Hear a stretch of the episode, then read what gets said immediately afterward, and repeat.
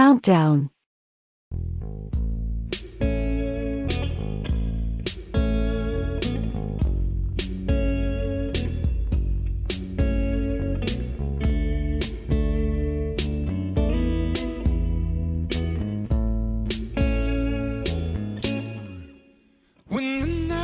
La scuola è ricominciata, ma Emmanuel ha perso le prime tre settimane di lezioni.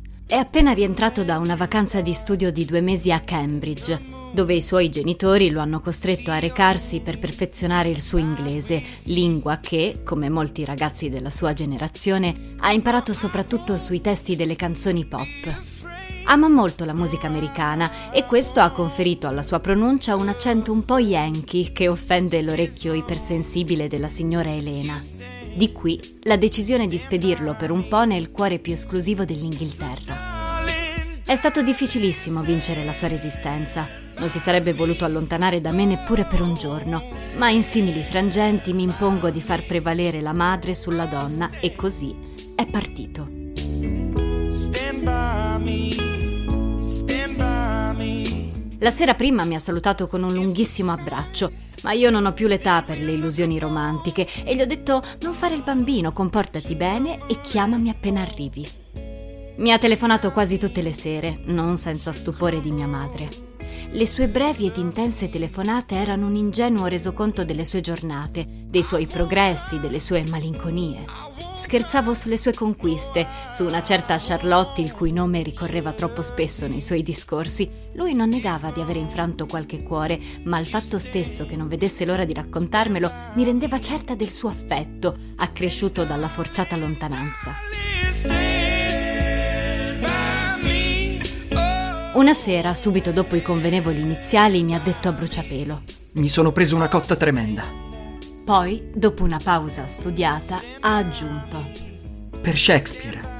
Stiamo studiando il primo Amleto, l'edizione del 1603, sai. Letto in lingua originale è da sballo. Per dissimulare la violenta emozione che mi aveva fatto quasi saltare il cuore in bocca, mi sono lamentata dell'espressione gergale, rinfacciandogli di avere tradito la lingua italiana per quella inglese. Mi è mancato. Appena ho saputo del suo rientro mi sono precipitata alla villa.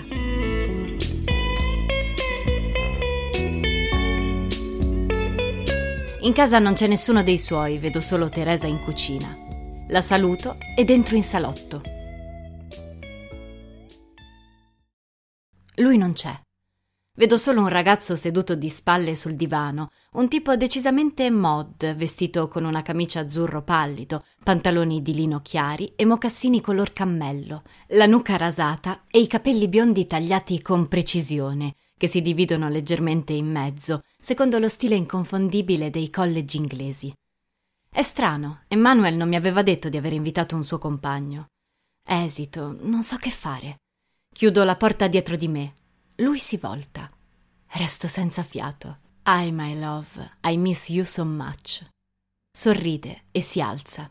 È più alto di me di tutta la testa, com'è possibile?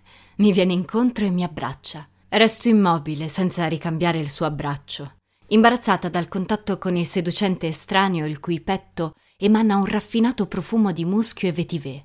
Un confuso marasma di emozioni si aggroviglia dentro di me ed alla fine esplode nel più insensato dei sentimenti, l'indignazione. Lo respingo da me, offesa a morte. Ma come hai potuto? Lui mi guarda costernato. Come ho potuto cosa? Vallo a spiegare. Mi siedo sul divano con le gambe tremanti. Non riesco a tenere lo sguardo fisso su di lui. Infine, decifrando il senso del rancore e del disperato dolore che provo, mi rendo finalmente conto di quanto mi manchi il mio ragazzino buffo. Non so come, lui comprende. Si china su di me. Ehi, eh, sono sempre io. Credevo di piacerti di più così. Ma non c'è problema.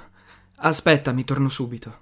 Si allontana e ritorna poco dopo indossando i soliti vecchi blue jeans ormai troppo corti, le scarpe da ginnastica logore e la camicia a quadri del nonno. Sorride, allarga le braccia come a dire eccomi qua. Lo guardo. È quasi lui. Comunque è abbastanza buffo. Sorrido fra le lacrime e mentre mi abbraccia comprendo una terribile verità. Il conto alla rovescia è incominciato. What's